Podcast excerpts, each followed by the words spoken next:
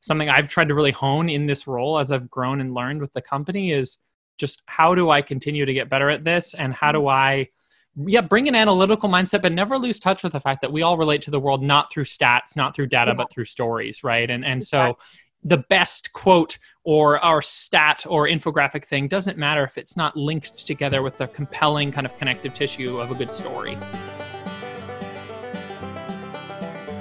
From Chispa House, this is Creative First, the show about the spark of creative leaders and how they discovered their passions, what inspires their work ethic, and the journey of getting paid to do what they love the most. I'm your host, Kelsey Cochran, and this week our guest is Riley Brock, the Associate Creative Director at Imperfect Foods. Riley has dedicated his career to bringing the company's brand story to life and spreading it across multiple online channels to a variety of different audiences. Um, his lead or he is their lead storyteller and does an incredible job of making sure that Imperfect Foods' image is consistent and effective across all of those channels. He is passionate about the sustainability of Imperfect Foods and is so knowledgeable on how to blend creative approaches with hard facts and make them easily digestible for a consumer. It's a type of creativity we don't always consider, but I'm really excited for you guys to hear how he's accomplished success in his job. So let's get into it. Thanks so much for having me. It's a pleasure to be here. Yeah, I so for anyone who um, any of our listeners who aren't necessarily familiar with Imperfect Foods, they're a really awesome company. They are a, gr- a grocery delivery service that takes food items that didn't make the super like strict cut for the grocery aisles and then sends them directly to people's doors to be eaten. You know, just the same way. Um, like these foods could have had the slightest differences like cosmetic appearance wise maybe you know the expiration date was approaching too soon for the grocery stores um, cut off maybe there was an undesired piece of fruit or a vegetable or maybe it was just not needed in the grocery due to surplus and there's multiple other reasons. But i, I love your guys' company because you guys are truly working toward eliminating food waste in this country and showing consumers that, you know, like an almond doesn't have to look like all the almonds in the commercials to be edible and have the same nutritional value and like prove that our standard of food is really incredibly high when it doesn't need to be. So that's awesome. Thank you. Really appreciate that. So I want to dive first into like kind of your vision as a creative because, you know, as your title says, like you are a creative director, the associate creative director at this company. Um, so your job entails, you know, a lot of hands-on creative thinking as well as creative problem solving. And so walk me through kind of how you have discovered your own unique creativity. Yeah, absolutely. It's a good question. You know, I consider myself a storyteller first and foremost. And so all of the how and the mechanics of how we do that at Imperfect all kind of uh, ladder down from the need to tell a compelling story and an accurate and um, you know effectual story effective story about our food system right? Because our founders learned early on, and this is not a surprise probably to any of your listeners, uh, our food system has some big problems when it comes to waste, when it comes to its impact on climate change, when it comes to equity across racial and economic lines. We've got a lot of work to do, right? We all know that as consumers. And I think, mm-hmm. especially in this moment, in the, the 2010s and 2020 and beyond, we're kind of drowning in somewhat depressing literature and podcasts and Netflix specials about how messed up our world is, right? So yeah the the challenge as a creative working for a mission driven company is not quite to tell people how bad the world is. Obviously that's you know part of your your origin is in solving these problems but people don't need to be reminded of that. They know. And also that's not a very impactful or inspiring way to actually get people to take action whether that action is becoming a customer or even just caring about food and food waste in a new way. So the challenge for us and for me is has always been how do we take these big complex, kind of overwhelming topics like food waste and climate change and mm-hmm. crop rotation and where is what is grown where and when and what are the challenges to growing lettuce versus cauliflower versus broccoli? How do we take these really complex things and distill them into basic terms that people can relate to on a human level, understand, and really feel inspired by to take action on right so yeah. i see myself you know obviously as a storyteller and i think another uh, kind of part of my voice and role i've really tried to define is uh, a translator right because i okay. i see myself as trying to translate these big economic agricultural or environmental concepts into again terms that the average person reading who might not have a background in this can still get relate to and care about, right? So you've got to find a way to bridge that gap between different interest groups and different audiences, but I think also do so in an inspiring, uh, empathetic, and compelling way, right? It's not an, quite enough to just share what's going on on the farm. You have to make it in some way informative, educational, inspiring. You know, one of our, our, our key mantras at Imperfect is, you know, educate and entertain, right? Like our content should be in some way delightful. It should be serious, but also delightful. And it's that kind of tension that kind of keeps us in balance. And in my role, really helps stuff bridge the gap between between different worlds. And so, yeah, I think for a mission driven company like ours, especially, it's it always comes back to that for me is is bridging mm-hmm. worlds and getting information that is very complex and overwhelming to a point where you can share it without shaving off the important nuance because that's always a tricky thing and i think brands can run into trouble with that is uh-huh. if you oversimplify an economic concept or an environmental concept past the point at which it loses its authenticity and its meaning people will mm-hmm. call you on that and they'll point that out and that can come back to bite you in terms of like a pr nightmare right so especially when yeah. you're talking about the environment and people's livelihoods you got to tread very carefully and we really try to at imperfect to you know, distill things down into terms people can understand, but don't oversimplify, don't condescend, and always bring this kind of curious mindset to it where nuance is as important as, let's say, a, a splashy infographic. Yeah, no. And it's interesting that you say that. You seem like someone who is quite analytical really when you're thinking about how do I take these hard facts and maybe something that's a little bit above someone's realm of knowledge or what they can and understand and make it into a easily digestible and easily understandable concept. So when did you realize that you could really use your own creative style to benefit a brand like this who has to bridge that gap between these hard facts that are high level and the consumers that you're going to be selling to? Yeah, uh, you know, in all honesty, it was in the application process for this role at Imperfect. I think it was, I, I, had been working in food before this. I had been in restaurant kitchens doing event mm-hmm. planning. And it was really in interviewing for this role where a light kind of went on in my head. And I realized I could be that role. I could be that bridge because I had a background in food, but had, you know, a long passion for food communications. Yeah, I was a sociology major in college, but I did my senior thesis all about kind of a social theory of junk food. So this idea of how do we create a bridge between a really complicated, overwhelming topic like junk food and obesity and mm-hmm. make it kind of compelling and distilled into like actionable terms. Like that's always been something I've enjoyed is, is that rhetorical challenge.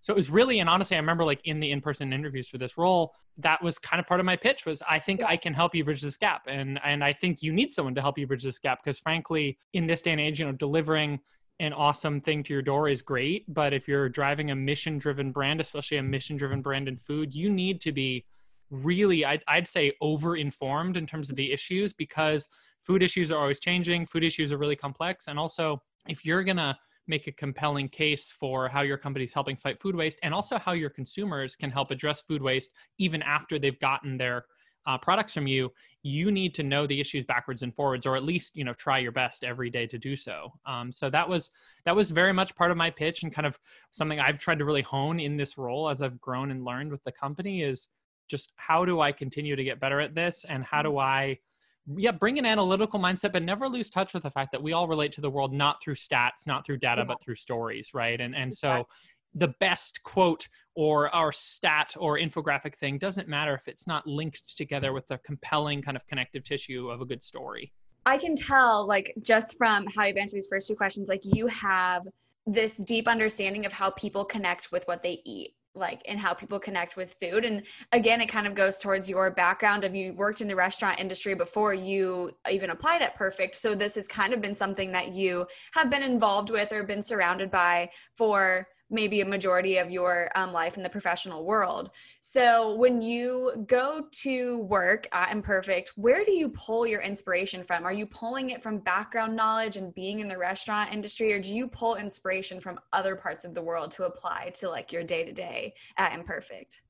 Yeah, that's a really lovely question. I think the honest answer is I try to pull it from everywhere. I don't always do so successfully, but I think a good creative is fundamentally curious. You know, they say great writers are avid readers, great musicians listen to a lot of music. And I've always really believed that creatively. So for me, for example, a good idea for a creative concept, it could come from our customers, right? We often will do outreach to customers via Instagram stories. We'll ask them, hey, what ingredients are you struggling with this week? Or what questions do you have about cooking plant-based proteins, for example? And they'll you know share their honest struggles in the kitchen with us which is i think one of the beauties of social media in this day and age. It's a two-way street right? Yeah. and so sometimes it's their pain points or ideas or frustrations that spur content. So you know we did a whole series around yeah, cooking with plant-based proteins where it was inspiring for me to just see okay what are people running into? A common one was people have no idea how to make tofu taste good so then i got to do like i got to nerd out on plant-based proteins for an hour or so and just i did some research. How do you marinate tofu better? How do you make it taste good? What are the differences between the different types of tofu you know? So sometimes it's from uh, our customers and our community about just listening to them and hearing where they're at. Sometimes it's from a coworker. Yeah, you know sometimes someone will slack an idea like hey i saw this funny meme. Can we adapt it. Mm-hmm. and it's not you know we can't always act on kind of random ideas but sometimes it's the random ideas that are the best because they shake you up out of your you know your to-do list mindset and really encourage you to think kind of more laterally and more creatively about where is just the general public at? Is there a funny or interesting thing going on in the news or pop culture that we could kind of chime in on in an authentic way? You know sometimes it's from stuff i've read or seen in my own life, like outside of work. Um, a, a, group of us at work just watched this documentary, Kiss the Ground. Have you seen that? I haven't. No. What's it's, it about? Oh, it's so good. It's about soil health. It's narrated by Woody Harrelson. And it's a, it's a tidy hour and a half documentary all about how we need to do a better job protecting the soil. And so, honestly, this is an example of something really recently where I saw this, you know, in part through work, a coworker said, Hey, we all should watch this. But I'm now just my gears are going about how can we incorporate this at work and also in my personal life? Like, how can I be a better advocate for soil health, which is not something that's part of my KPIs at Imperfect, but it's related to food and it's important. And at this point, you know, our brand is big enough where we have a, a, a pretty big audience, especially on social media through our newsletter. Mm-hmm. And so we're at a point where we're really trying to use that power with real respect and responsibility because it's not a small audience anymore. So if we try to take a stand about something like voting rights or soil health or racism, uh, people are listening, right? So that's another area where it just might be an idea that I'm thinking about in my personal life that I'll, I'll, try to find a way to incorporate at work, or like you know maybe I'll discover a recipe on on the weekend that I'm like this is great. The imperfect community would benefit from this. You know, I try to keep an ear to the ground at all times and just mm-hmm. kind of always be looking out for like how can we how can we do better? And and what are kind of the food concepts that are most relevant at this moment? Yeah no that's awesome. And this trans like transitions perfectly into kind of the next like topic i wanted to go into because you talked about dming your you know consumers on social media and then also pulling inspiration from your coworkers. So in your role you are constantly collaborating and working with other creative people at imperfect and then people that are utilizing your guys' company. So before becoming a creative director, you were a content manager actually at Imperfect Foods, which basically meant you were directly building the brand voice to be spread across the social and email and all facets of the internet, really. So, how much did you rely on the minds of other creative people to help you build the brand voice in that role? Yeah, a, a, a lot, honestly. I think I think no creative can do it alone. I think the best the best example is you know, we're still a pretty small and scrappy team, but you know, flashing back to when I was content manager and before, we were incredibly small. Like we didn't have a graphic designer until like halfway through my tenure at the company, uh, which you know, wow. I think anyone who works in a creative team will say you need a graphic designer like immediately to do digital marketing. Yeah, no. but kidding. I mean, we, we didn't have a full time photographer until a couple years into the company as well. So it, it took oh. us a while to kind of figure out how to fill all the roles that needed to be filled, and, and also realize that you know creative stuff requires a lot of investment right of time of money of resources. so much yeah. You know so f- flashing back to earlier stages of the company it always was super dynamic. Even when it was just me and our copywriter or me and the photographer or the three of us working together it was always a give and take and it had to be right because an example is we were doing content uh, like what two Thanksgivings ago? No, last Thanksgiving about what to do with your leftovers, and we had kind of a Venn diagram. Uh, I had this concept: we should do a Venn diagram of like, what if you have mashed potatoes? What if you have like leftover turkey? What if you have leftover roasted veggies? And it was kind of different ways you could inter intertwine them to make fun new dishes. I'm not a designer. So me having that idea is not enough to get across the finish line. So I had to, I literally, this is like maybe embarrassing or maybe an evident uh, example of scrappy work, but I literally drew it out on like a piece of paper with a pen, took a photo of it with my phone and then slacked it to our graphic designer, Angie, who said, okay, yeah, I can mock that up in Illustrator and make it look pretty. And so we it's a it's very it was always very symbiotic. And you know now we have a team of designers which is amazing. You know i have a copywriter i work with so i'm not like doing all of the writing anymore. Mm-hmm. but i'd say it's now it's just a little bit more it's a little bit more elaborate whereas it used to be just really basic like one-to-one collaboration whereas now it's like maybe three or four of us will work on a project instead of two of us. But it's always it's it's always had to be super kind of roundtable work because no one of us kind of has all the pieces you know? Yeah. So would you say that it has become more collaborative just because the company has grown or also it has become more collaborative for you because your position has changed to like associate creative director versus content manager?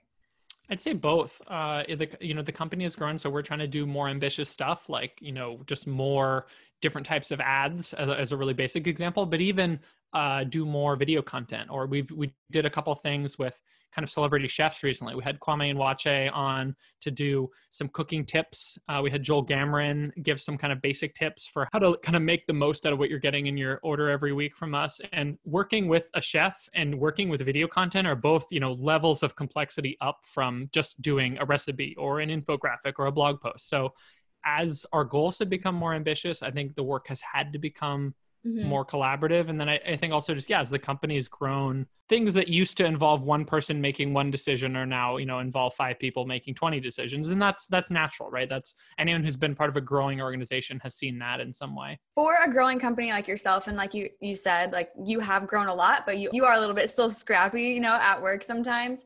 So what mode of content do you guys rely on the heaviest? Like, would you say it's video? Is it photo? Is it graphic, infographics, blogs? Uh, what do you guys lean really heavily into? Yeah, that's a good question. I, you know, I think it's historically been defined by what we have the resources to do. Ideally, I would like it to be video. You know, if I were to give you the kind of like like TED Talk answer, it would be, oh, we do the most video because that's where the most eyeballs are, that's where the KPIs are, that's where all the things are it's not quite video yet just because video like i said is expensive and complicated to put together. We're working mm-hmm. to do more of it but you know historically it's honestly been a lot more of like static images on social like image and copy kind of tandems instagram stories. We do a lot of work with them uh, and even just blog posts and i think also blog posts as the nucleus for content that we then repurpose elsewhere. So if we do a long form take on something on our blog then we'll do bite-sized takes on a, on instagram on facebook on instagram stories you know maybe make a pinterest pin out of it if it's got some infographic component. Um, so yeah i mean ideally i think looking towards the future it will and i hope should be a video just because you know mm-hmm. all, all evidence shows that people like videos. Anytime we've done video people get very excited but you know in full candor we're not quite there yet. I think like a lot of companies we've realized that video is just a big thing to bite off and it's really it fun but it's also kind of stressful you know? It's it takes months to put together as opposed to weeks or days. There's a lot of people involved. Budgets get big very quickly especially if you're working with an external agency. Not to say anything of in 2020 shooting a video is complicated. You have to get a bunch of people together in an enclosed space and figure out all the covid logistics of it all. I mean yeah our our uh, photographer Irene on our team does photo and video and a bunch of amazing design stuff for us. And basically, I just have so much respect for what she's doing right now because she's doing mm-hmm. all of the above and navigating it in COVID, right? So, yeah, her work as a creative has gotten exponentially more complicated this year, and and she's rising to the challenge, which is amazing. But I, I think it is just a reminder that this stuff was never simple, and it's only it's only gotten crazier this year. You know? Yeah, no, exactly. And do you think that in an emerging brand, it is more beneficial to instead of creating a large budget to put towards video do you think it's more beneficial to have someone who is, can kind of be off the cuff and can run with ideas that spark really sporadically just to produce more content at a rapid pace? Yeah i think for an emerging brand you just you need to be heard in whatever form you can be heard I mm-hmm. think, you know, and uh, from my experience at Imperfect, yeah, early on, what we were doing was not terribly polished. Looking back on it, not all of it was great. I mean, I'm speaking really to the stuff I just kind of solo captain, like when I was mm-hmm. shooting all the photos and writing the copy and trying to send the emails. Like, it wasn't always my best work because it was that startup mode of kind of putting out fires and wearing a bunch of hats. But what we did well, I think, was be heard develop an iconic voice early and do what we could you know what even, even though we couldn't do a ton of videos on instagram we were still posting regularly enough that our audience and our community knew about us. And so we built up a, enough of a buzz that when we expanded to a new market people would then chime in okay but when are you coming to miami or when are you coming to indianapolis? You know there was always that demand for more because we started to develop enough buzz and word of mouth. So i think as a creative at a new or growing brand that's your job. Just get the get the buzz going make your voice known work to define it i think. Early i think the more definition and shape you can put around your brand and your personality as a brand i think that's really important because especially as a newer brand one of your biggest challenges is just to differentiate yourself and Yeah, to be c- coherently understood you know by by the public and why why should i care right? Like even even on instagram where there's a ton of eyeballs these days people are scrolling at a mile a minute. So it's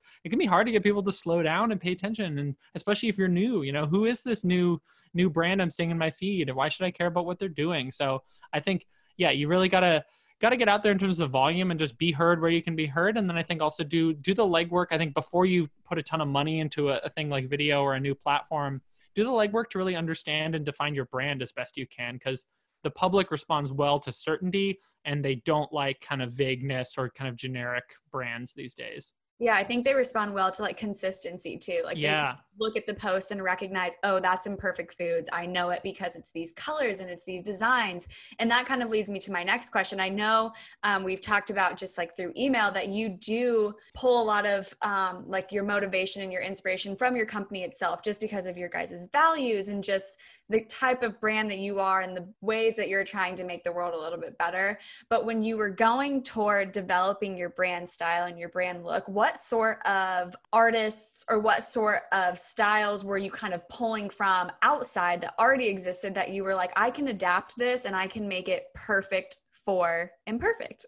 That's a really good question. I really wish we had a couple of our designers on this podcast because I think they could answer that frankly better than I could. Um, I can't speak honestly that authoritatively to the design side. Like in terms of a form that I looked at a lot, I think Mhm. in this day and age, like an infographic has just such a beautiful quality to it that I anytime I saw a company put out a compelling infographic or even just like an environmental organization put out a compelling infographic about like ocean plastics or something, I would always try to note that, learn that, share that with uh, my colleagues at Imperfect. Because I think for me, that, you know, a picture is worth a thousand words. It's cliche, but it's true. And I think an infographic does such a nice job about bridging those worlds of art and copy. So I definitely paid a lot of attention to to infographics. I think I would always try to look at um, food media like Bon Appetit, um, who would do stuff that was beyond recipes. Because I think we're Yeah. all drowning in recipes, but people need techniques. They need advice on f- cooking fundamentals. So anytime I saw like a post on Bon App or especially Food 52 where they were really breaking it down to like, let's just understand this method. This let's understand sautéing. Let's understand knife work. Let's decipher fact from fiction when it comes to what type of pans you need. Like that type of stuff where it was very kind of action oriented and very very truth based you know about cutting through the the clutter really because i think in content but especially cooking content there's there's just too much of not too much like in a bad way but there's too much for any of our brains to process. So mm-hmm. the challenge these days i think is almost like knowledge curation. So i was always looking out for and still am looking out for anything that distills all of that down in a really awesome way. So even like if a youtuber like josh josh weissman who we, we had on our podcast i think he's a great example of how do you take literally intimidating and overwhelming concepts like how to sharpen your knife how to make Mhm. sourdough bread how to ferment vegetables how do you take all that and make it break it into its fundamentals with your own you know pizzazz and flair but also share it in a really delightful way that people will understand and hopefully know how to sharpen their knives and make, make sourdough bread and ferment vegetables those are my favorite types of like tips whether they're a video or a blog or infographic that's teaching me because recipes like you were saying like there are so many and i could make every recipe i've ever saved on my pinterest board and it would never look how it does because the the practicality of sauteing or yeah making bread like that is something i need to learn personally. That's just me. I'll, I'll get better at it. Um, but you were talking about the things that you would look at because you know that they are challenges for this industry. So that leads me a little bit to like kind of the difficulties that come with managing such an emerging brand like imperfect foods. And i want to go back to the fact that the food that you guys ship to people is sometimes a little funky or a little odd shaped and might not look the most presentable compared to the grocery store. So, what challenges do you have when it comes to literally the appearance of the food when you're trying to think of creative content to make to show it off?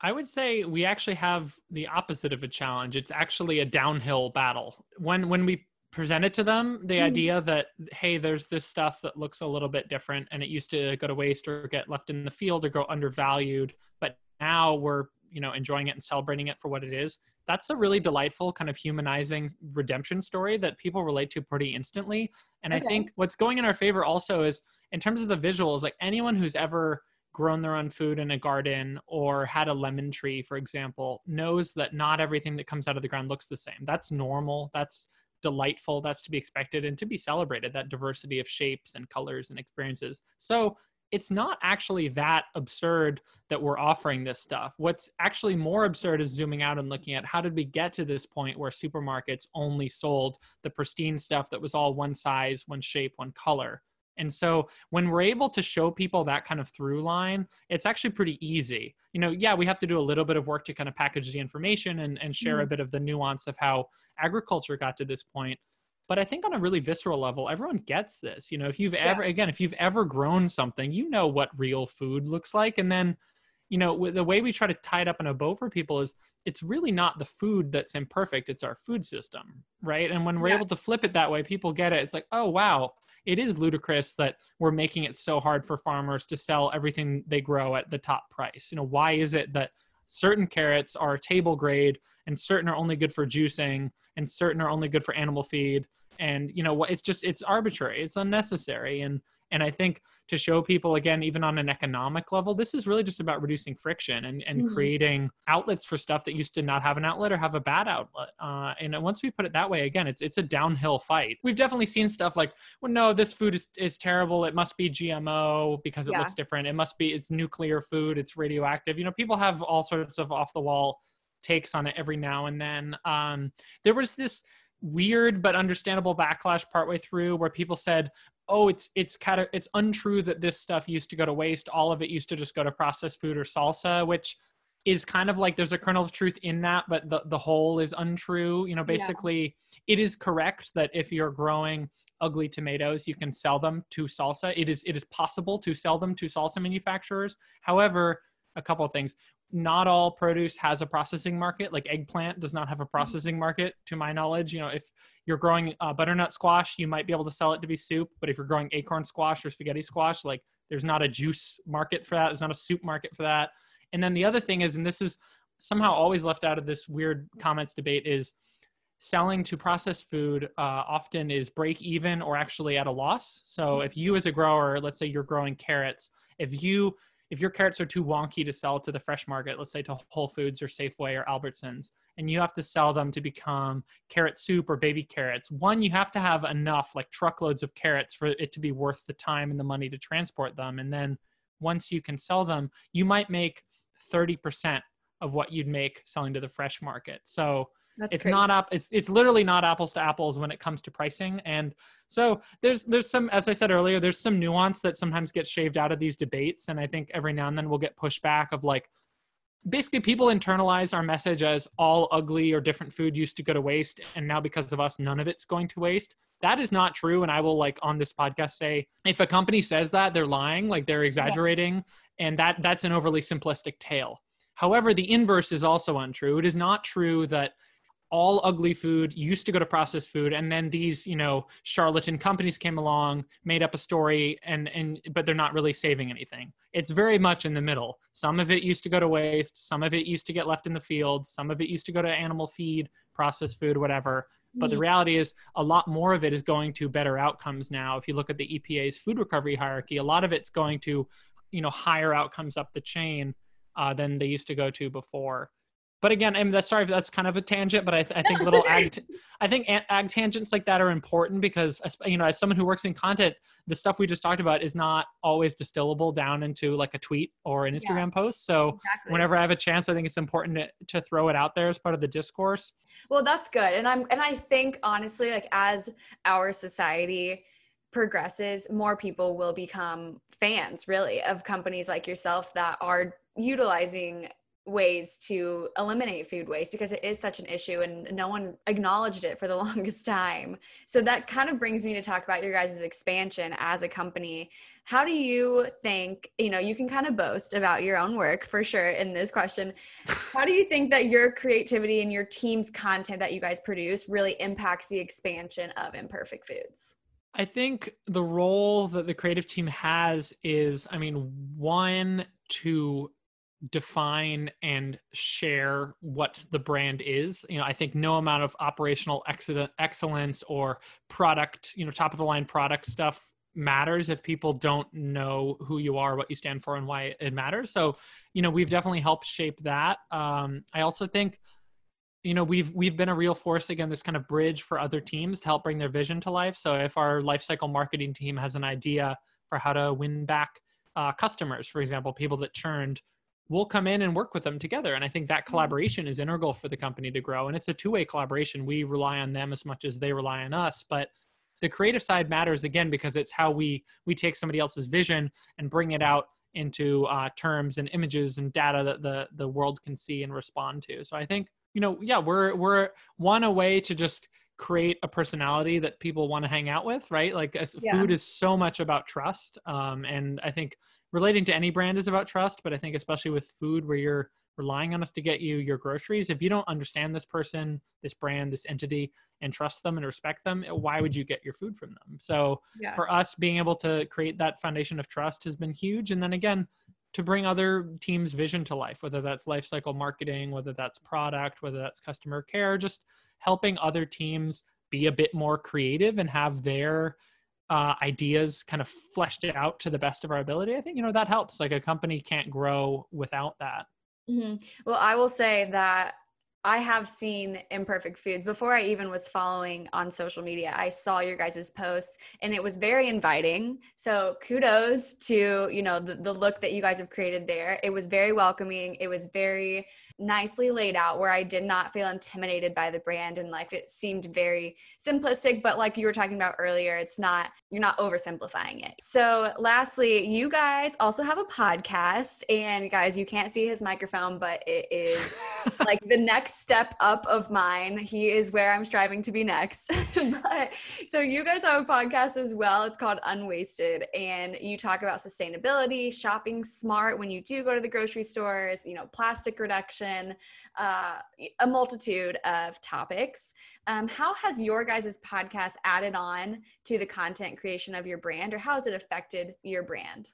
Yeah, I, th- I think it's it's enabled us to just think a bit bigger, both in terms of higher up the funnel of you know a podcast is obviously not a direct response tool. We're not doing it to get people to sign up. We're really doing yeah. it one to inform and entertain our current customer base about issues we think they care about, but also just to be a force out there in the world for a better, healthier, tastier food system. So even if you're not a customer, even if you may never want to be one, you mm-hmm. might still learn something from us. And we think that's just good for the world and good for the food system. I think in terms of our content, it's again just allowed us to diversify a bit and go places we might not have been able to go just internally as a grocery delivery company. So this year we've had a lot of guests on who have helped us uh, tackle and explore issues of racial justice in a way that we've never been able to do before, which has been huge, uh, both in terms of amplifying uh, Black uh, voices, but also in terms of almost yielding the spotlight so somebody else can explain something better than we can. So, you know, we had Princess Haley on from Appetite for Change. Mm-hmm. It's a nonprofit in Minnesota that deals with food access. And she was able to speak really compellingly to what it's like on the ground in Minnesota right now as they're dealing with a racial reckoning, as is the whole US. And that's that's not something I could have done on my own at all, much less as well and articulately as she did. Uh, or we had Ron Finley on to talk about community gardening and his work in South LA and his community to grow food and the power of growing food where you live. Uh, we've also been able to talk about other types of waste. And we've had guests on that have talked about waste in the plastic industry. We've had guests on to talk about ocean plastic. So it's just enabled us to use a broader lens and also just tackle subject matters that are out of our wheelhouse but adjacent to it if that makes sense it's just again to your earlier question of where do you get inspiration from to me one of the best things about our podcast is it's just another channel of inspiration. Like we've had podcast guests who have totally shaped our content strategy in a really positive way. Like we had Dana Gunders on who's this food waste researcher, and she was telling me this thing about how there's this huge misconception that uh, old food makes you sick, when in reality it's contaminated food that makes yeah. you sick. But this disconnect causes a lot of preventable waste because when folks at home see something that's past its expiration date, they chuck it kind of defensively out of fear. When they don't realize that moldy cheese or let's say a kind of soggy apple they might taste gross. They might even give you a stomach ache or a little bit of digestive trouble. They're not going to give you a serious illness. When mm. you get e. coli or salmonella or listeria that's from contamination that's from you know animal feces ending up on food in the packing process or the sorting process or something being held at the inappropriate temperature for too long you know what they call the danger zone in food safety so she brought the, up this distinction which caused us to do a whole campaign this fast, past February called True Love Doesn't Expire or Stop Dating Your Food, which mm. was all about rethinking expiration dates in a playful but empowering way and and showing people that look, we need to think critically about these things and we need to have kind of a better understanding of the actual risks versus perceived risks in our kitchen. Mm-hmm. and again that's a conversation we never would have had if we hadn't had this guest on to share some expertise that we didn't possess internally. So it's just been such a, a godsend and a blessing i think in that way just getting different voices out there and really just diversifying what we're able to think and talk about as a brand yeah, that's awesome. I I do really like how diverse it is because like you were saying, ocean plastic might not be exactly in your realm but it is very adjacent to you know thinking about things that aren't necessarily something that you see every single day like food waste you probably wouldn't think twice some people probably wouldn't think twice about throwing out an expired apple or an expired cucumber you know like it is important just as important as ocean plastic is. So that, that's really awesome. Um, this has been great. Thank you so much for coming on here. I've learned a lot. I know that our listeners are going to learn a lot not only about your guys' brand but also what comes along with bringing creativity into a brand like this especially one that is is emerging and it is really awesome and i love what you guys are doing. So thank you so much Thank you. I really appreciate it. It's been a pleasure. It's been a super fun conversation and I hope hope folks enjoyed it. Yeah. All right, guys. Well, that wraps it up. Um, I hope you guys learned a lot. If you would like to get signed up with Imperfect Foods, please check them out. It is such a good cause, and I, I really encourage it. So, thank you again for coming, and uh, we'll talk to you guys next week.